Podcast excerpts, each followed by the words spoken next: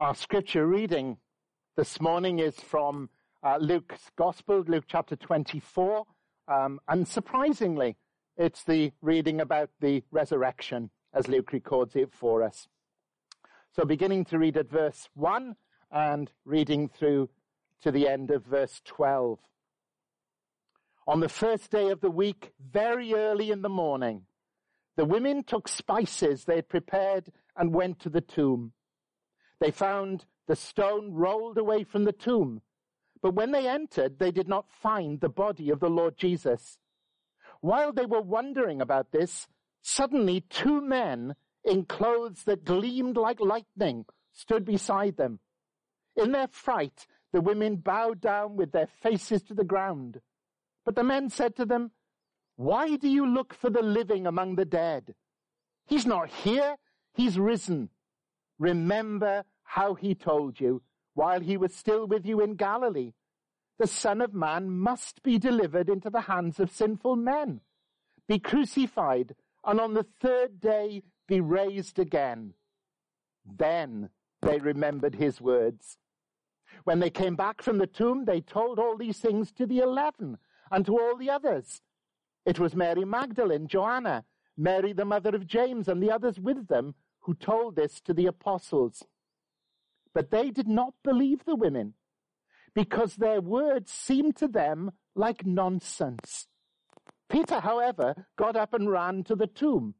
Bending over, he saw the strips of linen lying by themselves, and he went away, wondering to himself what had happened. Uh, just, just a couple of really simple points this morning. The first one I'm going to kind of move over fairly quickly because it's not the most encouraging one. And uh, today I think should be a day full of encouragement. But uh, the, the first Easter Sunday was one of low expectations. Sadly, low expectations. None of the disciples, or even the wider group of, of Jesus' followers, had understood his teaching concerning the resurrection. Let me remind you of um, four things that Jesus had said that Luke records for us. One of them is in Luke 9:22, the other two in Luke 18:33. He says the son of man must suffer many things and be rejected by the elders, the chief priests and scribes and be killed and on the third day be raised. Uh, and then in Luke 18:33, after flogging him, they will kill him and on the third day he will arise. So there are four things Jesus predicts. He says, I'm going to be rejected. And the disciples had seen him rejected by the, the chief priests uh, and even by the crowd that, that cried out um, on, on, Good Friday, crucify him, crucify him. Give us the robber Barabbas uh, and take Jesus and kill him. He'd been flogged. They, they would have seen the, the cruel marks of that flogging on his body uh, uh, as he was led out to be crucified. And most certainly, he'd been killed. John probably was there. Certainly the women were there. Um, they, they, saw the agony that Jesus endured, uh, and they saw that Roman soldier thrust a spear into his side, uh, and they saw the water and the blood come pouring out. Four predictions three of which have been fulfilled to the letter. And yet, not a single one of them expected the fourth to be fulfilled. It's, it's pretty amazing, isn't it, when you think about it? Um, uh, whenever I think of the kind of Easter morning, um, I always have the, uh, the, the tomb uh, in Jerusalem in my mind, uh, and if you go to the tomb on Easter Sunday, to, to the, uh, the garden tomb, um, you'll find that there are all kinds of benches around, very much like this. So reminds me of it. Everybody kind of sitting around, uh, and you kind of think, that's what should have happened on Easter morning. Disciples should have been there with their deck chairs or whatever, all sitting, watching the stone, waiting to see what would happen, how Jesus would come out. But they didn't they arrived with spices to anoint his dead body. That's all. And when they discover the stone has been rolled away, they're perplexed rather than excited. They don't say, Oh gosh, now I remember. When they encounter the angels, they're afraid. There is, however, a real irony in all of this because if you think about it, there were one group of people who did remember what Jesus had said. They didn't believe it in, a saving sense. They, they maybe didn't even understand it. But Matthew records this. The next day, that is the day of preparation, the chief priests and the Pharisees gathered before Pilate and said, Sir, we remember how that impostor said while he was still alive, After three days I will rise. Therefore, order the tomb be made secure until the third day. Peter didn't remember. James didn't remember. John didn't remember. Andrew didn't remember. None of them remembered. Mary didn't remember. Nobody remembered except the Pharisees and the chief priests. They remembered, but it didn't do them any good because it wasn't a, a saving faith. So that, that's, that's my first point, if you like. It, it was a day of really low expectations. So, second point then, it, it was unexpected and, un, and unanticipated, but it was a miracle. Unexpected, unanticipated, but miraculous. To, to sum up what we've been saying, um, they're only looking for a body when they go to the tomb. They're looking for the dead body of Jesus of Nazareth, their former master and teacher. They hadn't understood what Jesus had taught.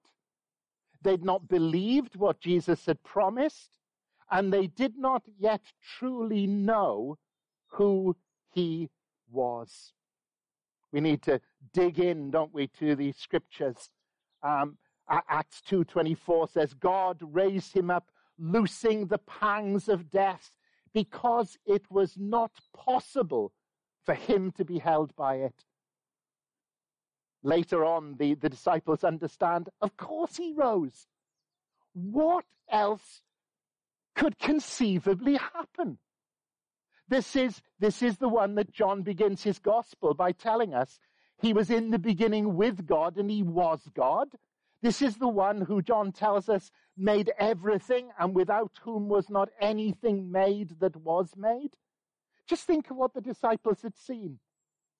They, would seen multitudes fed with a, a, a kind of picnic lunch, a few fish and a few loaves of bread. They'd seen blind people see. They'd seen lame people who'd never walked getting up and carrying their own bedroll back home again. They'd seen the dead rise. They'd seen Jairus' daughter. They'd seen the widow of Nain's son. And more staggeringly of all, they'd seen Lazarus, whose body was already beginning to decompose in the tomb. They'd seen Lazarus step out of the tomb. They'd seen it all, but they didn't understand who Jesus was. The writer to the Hebrews in Hebrews 7 says that Jesus rose by the power of an indestructible life. Jesus rose for two reasons, really, or, or, there were two reasons that meant he would inevitably rise. One, who he was. This is God the Son that we're talking about. Uh, and this is God's perfect Son that we're talking about. So death had no right to him. Death gains its right by sin. It's sin that hands death the power over men and women. And Jesus had lived a life that was utterly and totally sinless. So death had no right to lay its hands on him. Death swallowed him, if you can think of it in these terms. And because of who he was, he burst death wide open and came back to life again because it was not possible for death to keep hold of him because his life was an indestructible life. The resurrection is the verdict of God on the life and death of Jesus. I, have stressed this a number of times over Easter, um, on Good Friday, and, and in thought for the day, and so on, but it, it really is so important. It, it is the resurrection that proves that God was perfectly satisfied with the life of Jesus. If Jesus had committed one sin in his days as a, what we would now call a toddler, toddlers didn't exist in those days, did they? Not as a, as a group of people. Uh, if Jesus as a teenager, teenagers, if, if he'd sinned as a teenager, then death would have had a right to him. And death could have laid hold of him and kept him forever. And the final verdict is the answer of God when Jesus says, Father, into your hands I commit my spirit. Has he lived that perfect life? Is he the Lamb of God without sin and without blemish? When the, the lambs were brought to the temple for the Passover sacrifice, they were examined to see if there was any blemish in them, if there was a nick out of an ear. It was thrown away. Um, if it had a, a lame leg, it was unacceptable. It had to be perfect. Good Friday is the Heavenly Father's examination of the Lamb of God. Easter Sunday is his resurrection and the vindication of who he is. So, third point Easter is all about from skepticism to faith. All about from skepticism to faith. Let's look at the different groups involved. The women. Verse 8. And they remembered his words. That's the, the first step, isn't it? To, to remember what Jesus said, what Jesus promised, who Jesus is, what Jesus has done. Uh, and then they, they go and share it. Mary Magdalene, Joanna, Mary, and the others, they, they go from the garden to the room where the disciples were gathered, uh, and they relayed everything that they'd been told. They'd moved that one step away from skepticism. They'd seen the angels, they'd heard the words. Now they, they, they really were on the cusp of, of real saving faith. They go to the apostles, verses 11 and 12. But the apostles said, Nah, it's an idle tale. It's false news. It's fake news. And they did not believe them. But Peter, we're told, did he doubt that this was an idle tale? Is this the, the beginnings of faith in his life? I, think it is because Peter, while everybody's saying, no, no, that's a load of nonsense, you've imagined it all, um, you, you, you're just silly women telling silly tales. Um, Peter nevertheless gets up and he runs to the tomb. He's, he's only got a stroll, isn't he, if he doesn't believe it at all, to prove that they're wrong.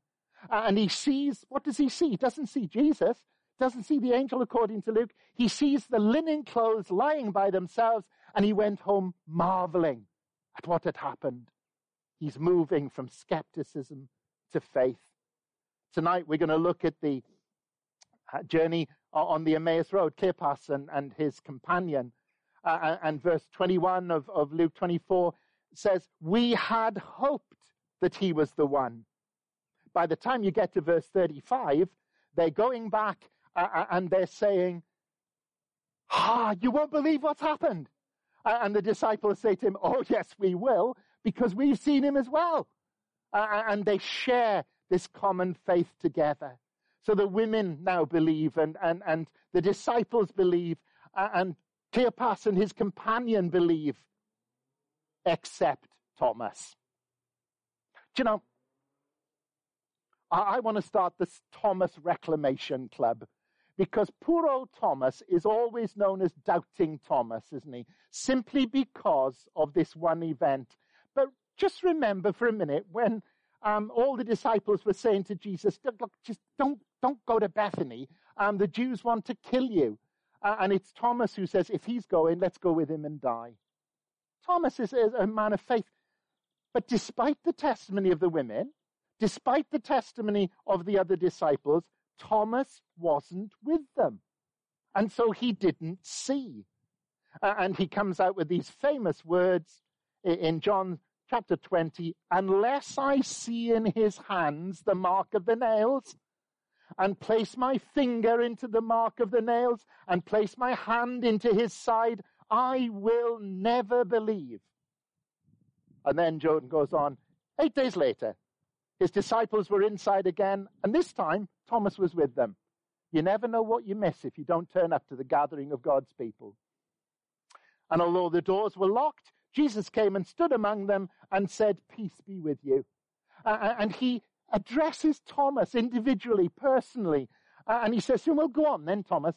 Put, put your fingers into my hands. Go on, thrust, thrust your hand into my side. You can see it's me. Uh and Thomas doesn't do any of it. He simply says, My Lord, my God. He's come on that same journey of faith. So let me ask you a question. Where are you on that journey of faith? You have remembered the story. You wouldn't be here this morning if you didn't know the story of Easter. But, but where are you in, in terms of putting all of your faith and your trust in the Lord Jesus Christ? Let me, let me just run one thing by you. If Jesus didn't rise from the dead, who stole the body? It's a simple question. But, but if you dig into the answer, you come, I think, to an inevitable conclusion. And a lot of people, journalists, investigative journalists, have set out to find the answer to this question Who moved the stone? It was a huge stone. The, the women knew that, that, and there are a bunch of them, aren't there? Um, we've just read in Luke's gospel there were there were four of them named, and there were others. So uh, you know, women are not that weak, are they? they? They could shove this stone between them, surely to goodness. But they're worried about it. But when they get there, it's gone. It's it's been rolled away. Well, who moved it? What you've got to have is motive and opportunity. To do anything, you need motive and you need opportunity. Nobody does something for no reason. You've got to have a reason. So let's look at the, the contenders. Was it the Jews? Well, no, we've already said they were the only ones who remembered that Jesus said he was going to rise again, and they went to Pilate and asked for the stone to be put there. So there's no conceivable way that they're the ones who then changed their minds, took the stone away, moved the body, and didn't produce it. If the Jews had taken the body, the moment the disciples began to say, He's risen, He's risen, they'd have wheeled the body out on a bier and said, Oh, no, He's not. Here He is. He's as dead as a doornail. What about the Romans? Well, what for? The last things the Romans wanted was someone who'd been crucified with a plaque over his head saying, King of the Jews, to be believed to be alive. And, and, and they, they didn't. Um, in some later correspondence between one of the governors and, and uh, one of the emperors, um, the, uh, the governor writes to the emperor and he says, It's all a fuss about somebody called Chrestus, who we crucified, but they think is alive. So the Romans had nothing to gain. It was, it was everything that was not what they wanted. So who's left? The disciples. Well, all the evidence in the New Testament tells us they, they weren't even expecting it. They're hiding. Let me ask you this. Why, why, why would they steal the body of Jesus? Motive. If the subsequent history of the disciples was that on the basis of this religion, you probably know the name Young Sung Moon. Um, Young Sung Moon, before he had a religious experience, um, wrote a book and said, if I wanted to become mega wealthy, I'd invent a religion. He then had a religious experience and whoa, he became mega wealthy. Now, did the disciples become mega wealthy uh, as a result of this fraud that they're supposed to have perpetuated? Well, it's not long, is it, before we find them being flogged? It's not long before James, one of the, the key three amongst them, is beheaded, uh, and, and the rest of them are embarking on a life of poverty, a life of hardship, a, life of imprisonments and beatings, and for many of them, if not most of them, a martyr's death. Try and convince me, try and convince yourself that they were involved in a conspiracy and they were willing to allow that conspiracy to have them flogged, imprisoned, and killed. It doesn't hold up. Some people say, well, maybe he didn't die at all. Maybe he revived in the tomb. Rubbish. The scourging that Jesus endured was, was known as the little death. Some prisoners never made it as far as the cross. They, they died uh, under that scourging. So here's the picture Jesus is scourged He's then crucified. He has a spear thrust through his side. And in the cool of the tomb, he wakes up, manages to push a stone away that the women knew they wouldn't be able to move, and wanders off somewhere to revive himself. Let me ask you a question which is easier to believe? Those fantastical stories or that Jesus actually was who he said he was and did what he said he would do. Add to that what Paul is able to say to the Corinthian believers. He trots out a whole list of people who saw the risen Lord Jesus Christ. Uh, and he says, at one time he appeared to more than 500 of the brothers. And at the time he's writing, and this is quite a while after the crucifixion, he's able to say most of them are still alive. So it's not only the disciples that would need to be in a conspiracy, it's above 500 people that need to be in a conspiracy. No. And from that moment on, everything begins to change. The gospel writers refer to a new Sabbath, which they call the first day of the week, commemorating the fact that Jesus was risen. Uh, Paul says, when, when you gather together on every first day of the week, Sunday, it's also called the, the, the day of the Lord in, in Revelation. It marks the beginning of a whole new era. Uh, and those timid disciples afraid of, of their own shadows, even after the resurrection, locked away in a room on the day of Pentecost, which we'll come to soon, are filled with the Spirit and with a boldness that, that defies belief. They go out into the world and they preach the gospel, and millions come to faith in the Lord Jesus Christ down through the ages. Countless millions. The evidence for Easter is overwhelming. So, where are you on that journey of skepticism? Have you remembered what Jesus promised? Do you believe what Jesus has promised? And are you living in the light of what Jesus has promised? Because if you and I have a living Savior, that's transforming truth, isn't it? If we're simply here as a historical society, remembering uh, wonderful things that happened a long time ago, that isn't going to change how we live tomorrow.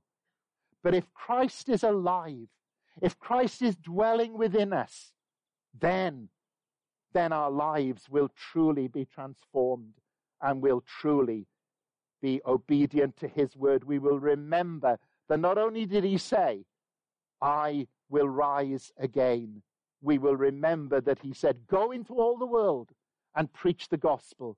And we will remember that he said, I will come again. Let's pray together. Heavenly Father, we thank you that the, the evidence is overwhelming, the, the evidence is compelling. Jesus is alive. He rose from the dead, and Lord, we, we think of that, that chorus that we sometimes sing. You ask me how I know he lives. Thank you that all of us who know you can give the testimony. I know he lives. He lives within my heart, meaning he's, he's changed and transformed us. And we rejoice in him.